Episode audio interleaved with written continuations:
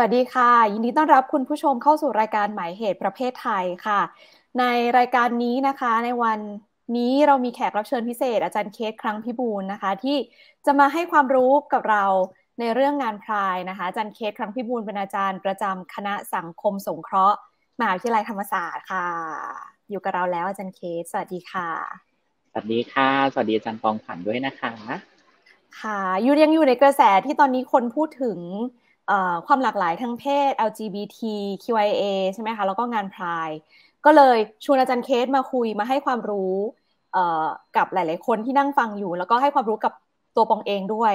เพราะว่าตัวปองเองก็ยังมีความรู้เกี่ยวกับความหลากหลายทางเพศค่อนข้างน้อยนะคะแต่ว่าก่อนที่เราจะไปพูดหลักๆว่างานพรายที่ผ่านมาของกรุงเทพเนี่ยอาจารย์เคสมองเป็นยังไงมีความหลากหลายอย่างที่อยากจะให้มีจริงๆหรือเปล่าอยากจะให้อาจารย์เคสลองให้ความรู้พวกเรานิดนึงว่าไอ้ LGBTQ+ หรือความหลากหลายทางเพศศัพท์ต่างๆที่เกี่ยวกับสิ่งเหล่านี้เนี่ยเราควรจะเข้าใจศัพท์ไหนบ้างแล้วศัพท์ไหนมีความหมายยังไงบ้างค่ะในช่วงเริ่มต้นของการพูดถึงความหลากหลายทางเพศในสังคมไทยนะคะก็เนื่องจากว่ามันเป็นความรู้ที่มันถูกแบบนำเข้ามาจากแบบฝั่งตะวันตกอะค่ะฉะนั้นสิ่งนี้มันจึงช่วงที่มันมาแรกๆเนี่ยมันก็ยากต่อการทำความเข้าใจนะคะว่าลักษณะทางเพศเนี่ยมันถูกนิยามยังไงบ้างนะคะแต่ว่าแน่นอนเราเข้าใจกันดีในเรื่องของการแบ่งเพศที่เป็นลักษณะของความเป็นการจัดกล่องทางเพศแบบความเป็นชายแล้วก็ความเป็นหญิงใช่ไหมคะแล้วเราก็ถูกกำหนดที่เป็นแบบเพศชายเพศหญิงความหลากหลายทางเพศมันถูกอธิบายสิ่งที่เรียกว่านอกกล่องเพศนะคะฉะนั้นในนอกกล่องเพศคุณอาจจะเคยได้ยินง่ายๆเลยนะคะเช่นคำว่าเกย์ซึ่งในช่วงเวลาหนึ่งอย่างในสังคมตะวันตกเนี่ยนะคะคำว่าเกย์เนี่ยถูกใช้แทนความหมายครอบคลุมกับความหลากหลายทางเพศในทุกอัตลักษณ์ทางเพศเลยมาพอมาในไทยเนี่ยพอพูดคำว่าเกย์ปุ๊บคนจะนึกออกเพียงแค่คนที่มีเป็นแบบอัตลักษณ์ทางเพศที่เป็นแบบเพศชายใช่ไหมคะดังนั้นสิ่งนี้ค่ะจะเป็นแบบการเขาเรียกว่าการเข้าใจในมุมมองหนึ่งซึ่งมันสะท้อนกันกับบริบทสังคมนั้นๆด้วยแล้วก็ช่วงหลังพอเวลาเราพูดถึงความหลากหลายทางเพศในสังคมไทยเราไม่ได้ถูกแปลมาจากสิ่งที่เรียกว่าเป็น gender diversity หรือว่า sexual diversity นะคะแต่ความหลากหลายทางเพศของคนไทยมักจะแปลมาจากคำว่า LGBT ในช่วงแรกก็คือการให้ความหมายอัตลักษณ์ทางเพศการให้ความหมายผ่านอัตลักษณ์ทางเพศที่ปรากฏลองมาไล่กันดูนะคะอย่างเช่นถ้าเราเห็นโอเค L lesbian B gay P transgender B bisexual ฉันเอาแค่นี้ก่อนนั้นพอคุยกันถึงตรงนี้ตรงไหนบ้างที่เป็นอัตลักษณ์ทางเพศฉะนั้นคนก็จะพอนึกถึงอัตลักษณ์ทางเพศจาก LGBT 4 ตัวเอาอย่างนี้ก่อนนะก็จะถึงแค่โอเค lesbian เราสามารถรู้ได้หรือเปล่าว่าใครแบบเป็นอัตลักษณ์ที่เป็น lesbian ก็อาจจะไม่ใช่ไหมคะเนาะเพราะมันเป็นเรื่องที่แบบเขา define ตัวเองอะใช่ไหมใช่เกย์เราก็อาจจะยากมากต่อการที่จะเห็นอัตลักษณ์โอเคนะเวลานี้มันอาจจะมีอะไรบางอย่างที่ทำให้เรารู้สึกว่าอัตลักษณ์แบบนี้มีความเป็นเกย์นะคะ P transgender บางคนเราก็อาจจะดูไม่ออกด้วยซ้ำไปพูดกันง่ายๆอย่างเงี้ยนะคะว่าใครแบบเป็น trans แต่ B เนี่ยมันมีความชัดเจนมากเพราะ B มันเป็นเรื่องของรสนิยมทางเพศ bisexual มันเป็นรสนิยมทางเพศมันไม่ได้เป็นถูกแบ่งว่าเป็นอัตลักษณ์คือถ้าเทียบกันแล้วใน LGBT B อาจจะดูได้ยากผ่านทางสายตาของเรานะคะฉะนั้น B เราจะรู้ได้ยังไงเนี่ยค่ะเราสามารถที่จะทำความเข้าใจเรื่องการแบ่งลักษณะของความหลากหลายทางเพศได้ผ่าน2เรื่องด้วยกันเรื่องแรกก็คืออัตลักษณ์ทางเพศอัตลักษณ์ทางเพศ gender identity อย่างที่2นะคะก็คือ sexual orientation คือรสนิยมทางเพศนี่จะเป็นที่มาที่ทำให้การแบ่งความหลากหลายทางเพศเนี่ยค่ะถูกใช้ทั้งสิ่งที่เรียกว่าอัตลักษณ์ทางเพศและรสนิยมทางเพศเอามาแบ่งแต่ณปัจจุบันก็จะมีการพูดถึงคำว่า LGBTIQA+ Two Spirit อย่างนี้เป็นต้นค่ะซึ่งมันปะปนกันทั้งสิ่งที่เรียกว่าอัตลักษณ์ทางเพศที่แสดงออกและความรู้สึกท ข้างในที่เป็นแบบรสนิยมทางเพศมันสามารถที่จะเดี๋ยวจะถามอาจารย์เคสเยอะมากเลยว่า queer QIA ที่พูดถึงเนี่ยมีอะไรบ้างนะคะแต่ว่าอยากจะถามอันนี้ก่อนนิดนึงว่าเราสามารถมีอัตลักษณ์ทางเพศแล้วมาผสมกับรสนิยมได้ไหมสองอย่างนี้มันต้องอยู่คู่กันไหมอ่ะมันจำเป็นที่เราต้องมีสองอย่างนี้ไหมเดิมทีชุดความคิดที่บอกว่าอัตลักษณ์ทางเพศต้องสอดคล้องกันกับเรื่องของรสนิยมทางเพศเนี่ยมันมาจากความคิดที่การจัดสองเพศแบบเป็นผู้หญิงผู้ชายหมายความว่าถ้าคุณเกิดมาเป็นเด็กผู้ชายคุณก็จะถูกสร้างสิ่งที่เรียกว่าความเป็นผู้ชายเกิดขึ้นแล้วก็สร้างสิ่งที่เรียกว่ามิติทางเพศซึ่งรวมไปถึงรสนิยมทางเพศด้วยว่าคุณจะต้องเป็นแบบรักต่างเพศเท่านั้นฉะนั้นในความเป็นกล่องทางเพศที่เป็น straight แล้วกันเนาะหรือว่าแบบ cisgender เนี่ยค่ะมันอย่างพอพูดอย่างเงี้ยก็พูดมีหลายคำแล้วนะตอนเนี้ยเยอะมากแล้วฉะนั้นการพูดถึงกล่องทางเพศแบบที่เป็นเขาเรียกว่าบรรทัดฐานของรักต่างเพศเนี่ยค่ะมันมักจะกำกับว่าเมื่อคุณเป็นเพศชายคุณต้องชอบผู้หญิงเมื่อคุณเป็นเพศหญิงคุณต้องชอบผู้ชายเท่านั้นอันนี้เป็นการกำกับตามกล่องทางเพศแต่ในความหลากหลายทางเพศเนี่ยค่ะเรามองว่าเมื่อคุณนิยามเพศที่คุณอยากเป็นแล้วเช่นคุณอยากเป็นทรานส์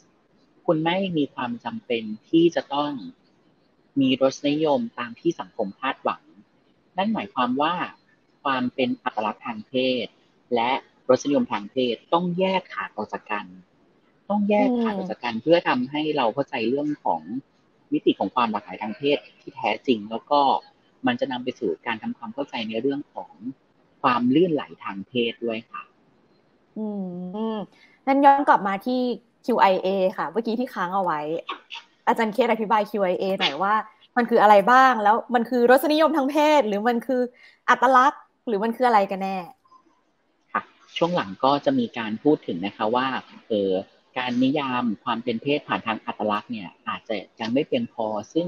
เวลาที่เราพูด LGBTIQ เนี่ยคนบางกลุ่มที่เขามีลักษณะการนิยามความเป็นเพศของเขาเนี่ยอาจจะหายไปฉะนั้นก็เลยมีการเสนอว่าถ้างั้นเราควรเอารสนิยมทางเพศหรือวิธีคิดการมองเรื่องเพศในแบบอื่นๆเนี่ยมาใช้ในการแบบพูดถึงด้วยนะคะเช่นการพูดถึงกลุ่มที่เป็นIntersex นะคะ Intersex ก็คือคนที่มีเพศทางชีววิทยาไม่ชัดเจนนะคะหรือว่าในภาษาเขียนบางทีก็เรียกว่าเป็นเพศทางชีววิทยาไม่กำกวมนะคะฉะนั้นสิ่งนี้ค่ะเป็นสิ่งที่เรามองว่าบางคนเกิดมาในลักษณะที่มีสิ่งที่เรียกว่าลักษณะทางเพศทางกายภาพนะคะมีทั้งอวัยวะเพศหญิงแล้วก็อวัยวะเพศชายเนี่ย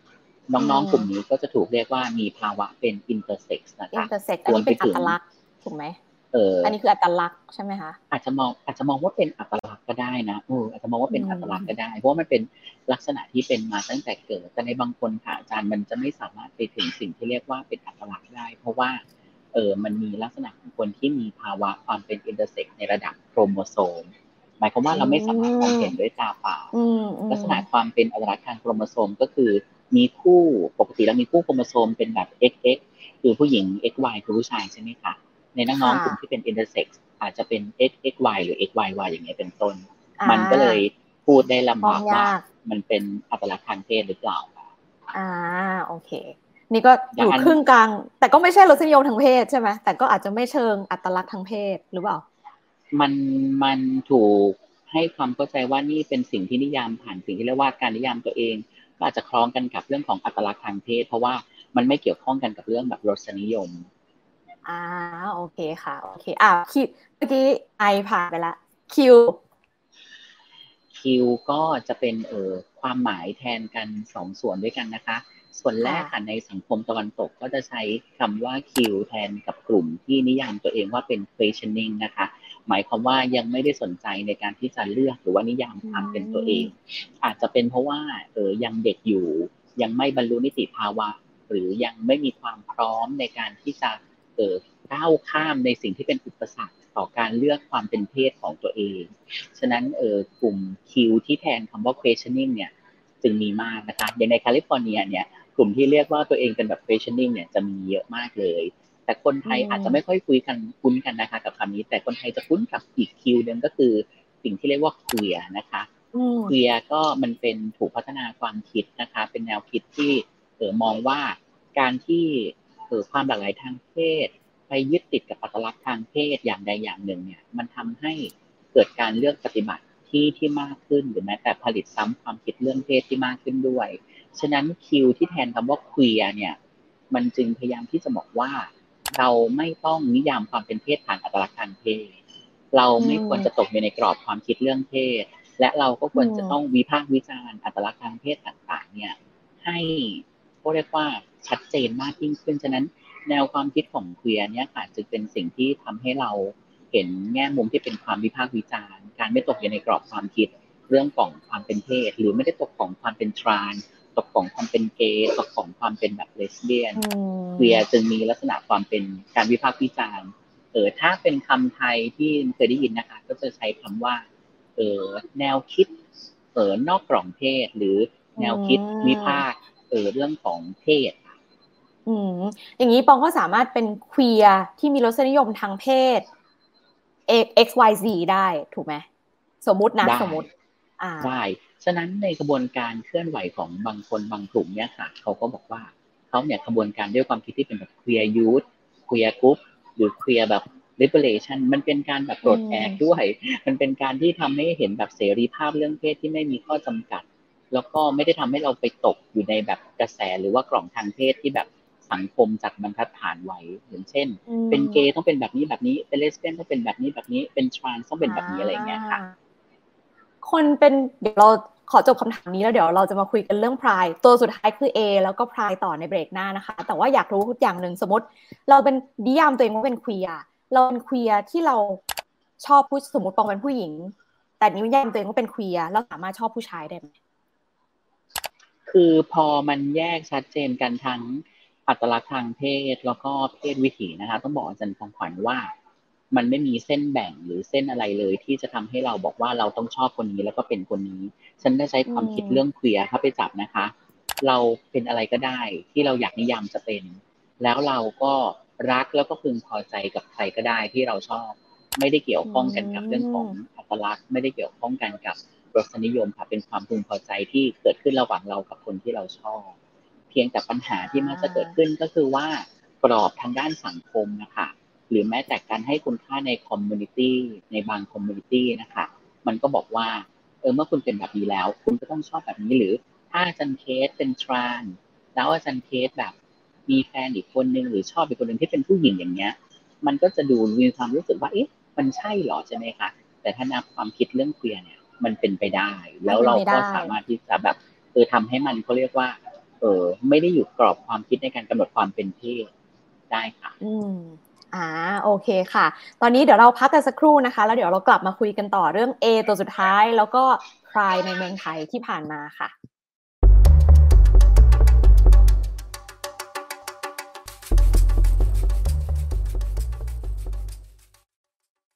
กลับมาต่อกันนะคะที่คำถามว่าสุดท้าย A คืออะไรเมื่อกี้เราค้างกันไว้อาจารย์เคส A คืออะไรคะ A เนี่ยนะคะเราก็อาจจะได้ยินในเรื่องของแบบความเป็นกลุ่ม A นะคะว่าเป็นกลุ่มไหนนะคะเอาให้เข้าใจได้ที่สุดเลยก็คือว่าการพูดถึงรสนิยมเนี่ยบางคนเนี่ยเขาไม่ได้มีความรู้สึกว่า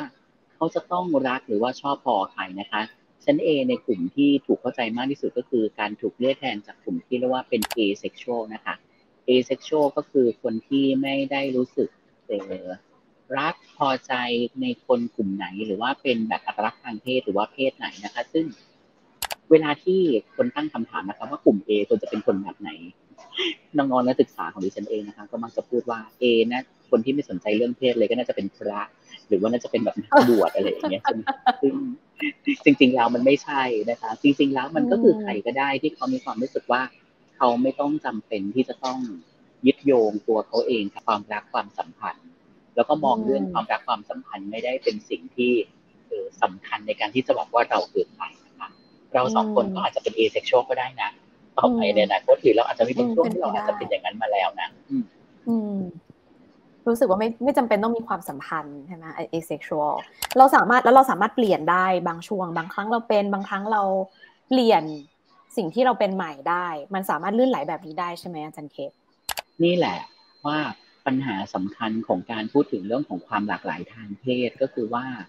เรายังมีการติดกับดักนะคะอยู่ความคิดในเรื่องเพศที่เรามองว่าเมื่อเราโตมาเราเลือกที่จะเป็นอัตลักษณ์แบบนี้เราต้องเป็นแบบนั้นอยู่ตลอดหรือถ้าเราเคยมีรสนิยมที่ชอบแบบนี้เราก็ต้องชอบแบบนี้ตลอดโอเคใช่บางคนเป็นแบบนั้นแต่ในหลายคนนะคะทั้งเขาเรียกว่าสิ่งแวดล้อมความเป็นตัวตนรวมถึงความปลอดภัยของตัวเองเนี่ยลักษณะการแสดงออกบางสิ่งเนี่ยมันอาจจะไม่ได้ทำให้เขารู้สึกว่าเขาสามารถที่จะอยากหรือว่าชอบหรือว่าอยากจะเป็นในพื้นที่หรือในสังคมหรือในวัฒนธรรมนั้นได้ซึ่งแท้ที่จริงแล้วเนี่ยค่ะเป้าหมายปลายทางของการพูดถึงเรื่องของความหลากหลายทางเพศในสังคมก็คือความสามารถในการทำความเข้าใจเรื่องความลื่นไหลทางเพศแล้วความลื่นไหลทางเพศหรือว่า gender fluidity เนี่ยนะคะมันเป็นปลายทางของการศึกษาในแง่คิดทางด้าน gender มากๆเพราะว่าถ้าคนเข้าใจเรื่องความลื่นไหลแล้วเราจะไม่ต้องเผชิญกับการถูกตั้งคำถามเราจะไม่ต้องเผชิญกับว่าเธอชอบแบบไหนเราจะไม่ต้องถูก question ว่าทำไมถึงชอบแบบนี้หรือทำไมไม่เป็นแบบนี้นี่เราพูดกันเฉพาะอัตลักษณ์แล้วก็รสนิยมเนาะเรายังไม่พูดถึงแบบว่าเรื่องของอวัยวะที่มันกำหนดความเป็นเพศใช่ไหมคนที่เป็น trans man ยังมีอวัยวะเพศเก่าอยู่เนี้ยจะถูกยอมรับในฐานะเพศไหนหรือคนที่เป็น trans woman แล้วจะมีอวัยวะเพศเก่าอยู่จะถูกยอมรับในเพศสภาพแบบไหนเนี่ยค่ะมันเลยเป็นความคาราคาซังในการทำความเข้าใจแล้วเอาจริงถ้ามันตัดเรื่องเครื่องเพศออกไปตัดเรื่องการนิยามความเป็นเพศออกไปเนี่ยค่ะมันจะมองเห็นแง่มุมของความลื่นไหลที่ไปไกลแล้วก็ทำให้คนเนี่ยรู้สึกว่ายอมรับในความแตกต่างหลากหลายได้มากขึ้นจริงๆซึ่งจริงๆอันนี้ก็อาจจะเป็นเขาเรียกว่าอะไรสิ่งที่สังคมกำลังจะไปถึงเนาะหรือไม่อย่างน้อยก็คือเป็นสิ่งที่คนในสังคมกำลังพยายามจะ advocate ให้คนอื่นๆในสังคมไปถึงใช่ไหมคะซึ่งก็จะนำมาสู่การพูดถึง Pride Bangkok ที่ผ่านมาซึ่งก็เป็นกิจกรรมหนึ่งแน่นอนที่พยายามจะทำให้คนมีความตระหนักรู้เรื่องเพศมากขึ้นซึ่งอาจารย์เคสก็เป็นหนึ่งในนั้นอาจารย์เคสไหนเล่าให้ฟังได้ไหมว่าไปอยู่ตรงนั้นแล้วอาจารย์เคสมอง Pride Bangkok ยังไงบ้างค่ะค่ะกิจกรรมงาน Pride Bangkok เนี่ยเราก็ต้องพูดกันนะคะว่ามันเป็นความเปลี่ยนแปลงที่สำคัญมากนะคะที่ทำให้เราเห็นการเข้ามามีส่วนร่วมของคนหลากหลายกลุ่มมากยิ่งขึ้นนะคะเมื่อก่อนอาจจะเห็นคนที่นิยามความเป็นแค่ LGBT อย่างที่เราพูดไปนะเข้ามาร่วมกิจกรรมแต่ในตอนนี้ค่ะเรามีคนที่นิยามทั้งอัตลักษณ์ทางเพศแล้วก็รสนิยมทางเพศซึ่งมันมีความแบบหลากหลายมากเราก็เห็นคนที่ชอบลักษณะของการใส่ชุดหนังใช่ไหมคะคนที่ชอบ cover cosplay เป็นการ์ตูนคนที่ชอบลักษณะของการเป็นแบบการรวมกลุ่มกันเป็นกลุ่มพี่หมีอะไรอย่างเงี้ยใช่ไหมคะฉันเป็นพูดแบบนี้เพื่อให้เห็นภาพนะคะได้เข้าใจแต่สิ่งที่มันไปไกลมากกว่าสิ่งที่ฉันพูดก็คือว่าการเปิดพื้นที่ของการทำให้เห็นความหลากหลายทั้งแง่มุมทางด้านอัตลักษณ์ทางเพศและรสนิยมทางเพศจะช่วยทำให้สังคมเนี่ยค่ะมองเห็นความหลากหลายทางเพศที่ไม่ได้อยู่ในกรอบของความหลากหลายทางเพศอย่างเดียวจะพูดว่ามันทำให้เห็นความหลากหลายในความหลากหลายทางเพศได้จริงๆเพราะเวลาที่คนจินตนาการเรื่องความหลากหลายทางเพศคนก็จะมองเห็นแค่ความเป็นเกย์ความเป็นเลสเบี้ยนความเป็นคนข้ามเพศเท่านั้นซึ่งจริงๆมันมีคนในลักษณะอื่นๆอีกคราวนี้ประเด็นงานไพร์ในประเทศไทยเนี่ยค่ะเราไม่ได้แบ่งกลุ่มจากการที่แบ่งอัตลักษณ์ทางเพศหรือรสนิยมทางเพศนะคะแต่ว่าเราแบ่งกลุ่มที่พูดไปถึงในเรื่องของประเด็นทางสังคมต่างๆเราพูดถึงประเด็นเรื่องของการต่อสู้เรื่องของเซ็กซ์เวิร์คเราพูดถึงประเด็นเรื่องของการสมรสเท่าเทียมนะคะเราพูดถึงประเด็นในเรื่องของการทำความเข้าใจกับกลุ่มคนที่เป็นแบบ Intersex รวมไปถึงเด็กและเยาวชนในกลุ่มที่เป็นแบบยูฉะนั้นประเด็นแบบนี้เนี่ยค่ะมันไปไกลแล้วอ่ะที่ไม่ได้ยึดโยงกับแค่อัตลักษณ์แต่งานปลายในไทยพูดถึงประเด็นที่เราอยากจะขับเคลื่อนหรือประเด็นที่เราเคลื่อนไหวฉะนั้นเพื่อทำให้เราเข้าใจเรื่องความเคลื่อนไหวแบบนี้ได้มันก็จะต้องเห็นพลังของกลุ่มนะคะฉะนั้นการออกมาของคนที่เป็น LGBT จากกลุ่มต่างๆเนี่ยมันทำให้เราเห็นว่าคนกลุ่มนั้นเผชิญปัญหาเรื่องอะไรและคนเหล่านั้นต้องการการตอบรับหรือว่าการสนับสนุนในการปกป้องคุ้มครองยังไงบ้างแน่นอนในประเทศไทยตอนนี้เราเดินมาถึงในเรื่องของ เราไม่ได้พูดแค่ปัญหาชีวิตเนาะหรือว่านาราทีฟเรื่องเล่าแต่เรามาจนถึงในเรื่องของการทำให้เกิดการสนับสนุนในทางกฎหมายหรือการผลักดันให้เกิดการเป็นนโยบายในการคุ้มครองคนที่มีความหลากหลายทางเพศแล้วค่ะอย่างเงี้ยถ้าเกิดว่าพูดอย่างนี้ก็เหมือนว่า Pride Bangkok มันค่อนข้างเปิดกว้างมากๆเลยใช่ไหมคะคือไม่ได้พูดกันถึงอัตลักษณ์แล้วอย่างที่อาจารย์เคสบอกมันถ้าเทียบกับต่างประเทศเราค่อนข้างก้าวหน้าไหมแล้วอาจารย์เคสอยากจะเห็น Pride ในกรุงเทพหรือ Pride ในเมืองไทยที่มันไปไกลกว่านี้ไหมคือถ้าจัดลำดับเหมือนอยู่บนเกลอะความก้าวหน้าในเรื่องนี้ของไทยอยู่ตรงไหนและอาจารย์เคสอยากจะให้มันไกลกว่านั้นหรือยังไงกว่านั้นได้ไหมคือต้องบอกอย่างนี้นะคะว่ามันเป็นการเริ่มต้นในการทำงานไพร์ในเมืองไทยเนี่ยมันจะต้องมีความเป็น intersectionality ได้มากขึ้นก็คือเราก็มองเห็นประเด็นอำนาจทับซ้อนของคนที่มาเข้าร่วมได้มากยิ่งขึ้นในตะวันตกเราพูดถึงเรื่องผิวสีในตะวันตกเราพูดถึงกลุ่มแบบ First Nation หรือกลุ่มที่เป็นแบบอ้างอิงจากกลุ่มแบบ ethnic minority อะไรอย่างเงี้ยนะคะซึ่งในไทยของเราเนี่ยมันก็ยังไปไม่ถึงตรงนั้นฉะนั้นการทำให้มองเห็นความหลากหลายแล้วมีความเป็น intersectionality เนี่ยค่ะเป็นสิ่งที่ตัวเองอยากเห็นในการทำ Pride ในรอบหน้าซึ่งเราก็คิดว่าพอมันจุดเริ่มต้นแบบนี้มันจะมีความเข้มข้นในการที่จะทำเรื่องของ intersectionality ได้มากยิ่งขึ้นค่ะถ้าเทียบกันกับต่างประเทศแล้วเขาไปไกลเขาพูดถึง intersectionality ที่มันแบบมีความชัดเจนมีกลุ่มตัวแทนจากศาสนามีกลุ่มตัวแทนจากชาติพันธุ์มีกลุ่มตัวแทนจากคนที่มาจากสีผิวแล้วก็หลากหลายอาชีพหลากหลายอายุค่ะในเมืองไทยอาจารย์เคสมันกลุ่มที่มันเป็น intersectionality พวกเนี้ยค่ะเขามีการรวมตัวกันแค่ไหนแล้วเขาจัดตั้งมีการ organize อะไรกันแค่ไหนอะค่ะในตอนนี้เดิมทีที่เราพูดถึงเรื่องของขบวนการเคลื่อนไหวทางสังคมนะคะเราก็มี key population เนาะ key population กลุ่มผู้หญิงกลุ่มเยาวชนกลุ่มผู้พิการกลุ่มผู้สูงอายุอะไรอย่างเงี้ยซึ่งกลุ่มเหล่านี้ก็พยายามที่จะทำให้ตัวเองเนี่ยไม่ได้มองแค่ปัญหาของตัวเองแต่ตัวเองเนี่ยพยายามที่จะเบลนด์หรือนำเรื่องของตัวเองเนี่ยไปสู่ในเรื่องอื่นๆด้วยอันเราพูดเรื่องความหลากหลายทางเพศเราก็ต้องทำความเข้าใจว่าความหลากหลายทางเพศนั้นมีทั้งความหลากหลายทางเพศของคนที่อยู่ในกลุ่มชาติพันธุ์ความหลากหลายทางเพศในผู้สูงอายุความหลากหลายทางเพศในผู้พิการความหลากหลายทางเพศที่อยู่ในเด็กและเยาวชนแบบนี้ค่ะมันเป็นกระบวนการที่สังคมเราเพิ่งเริ่มในการทำความเข้าใจมันก็ต้องย้อนกลับไปนะคะอาจารย์ว่าเรามองเรื่องมัลติคัลเจอรัลได้ชัดเจนแค่ไหนหรือบางคนบอกว่าโอ้เรามีให้นับถือศาสนาหลากหลายอะไรอย่างเงี้ยแล้วมันยังไม่เพียงพอในการพูดถึงเรื่องความเป็นมัลติคัลเจอรัลฉะนั้นทั้งมัลติคัลเจอรัลแล้วก็อินเตอร์เซ็กชันนัลลิตี้เขาเรียกว่าอะไรนะคะมิติทางด้านพหุวัฒนธรรมและการเข้าใจเรื่องอัตลักษณ์ทับซ้อนเป็นสิ่งที่เรายังต้องการอยู่อีกมากค่ะก็สรุปได้ว่ามันก็เป็นการเริ่มต้นที่ดีนะคะที่มันไม่ได้จำกัดอยู่แค่กลุ่มที่มีอัตลักษณ์แค่ LGBT เท่านั้นแต่ว่ารวมเรื่องที่มันหลากหลายแต่ว่ามันยังไปได้อีกเนาะซึ่งการไปถึงตรงนั้นเนี่ยมันก็อยู่ในระหว่างทางนะคะที่เราจะได้ดูความหลากหลายทางวัฒนธรรมความเป็นพหุวัฒนธรรมหรือแม้แต่ว่าคนที่เป็นมีเพศหลากหลายแต่ว่าอยู่ในกลุ่มศาสนาต่างๆกันอยู่ในเชื้อชาติต่างๆกัน intersectionality พวกนี้เป็นสิ่งที่จะมีได้ในไพร์ก็หวังว่าเราจะได้เห็นสิ่งเหล่านี้ในอนาคตนะคะวันนี้หมายเหตุประเภทไทยหมดเวลาแล้วค่ะดิฉันปองขวัญสวัสดิภาพพร้อมอาจารย์เคครั้งพิบูลลาคุณผู้ชมไปก่อนนะคะแล้วก็พบกันในครั้งหน้าค่ะสวัสดีค่ะ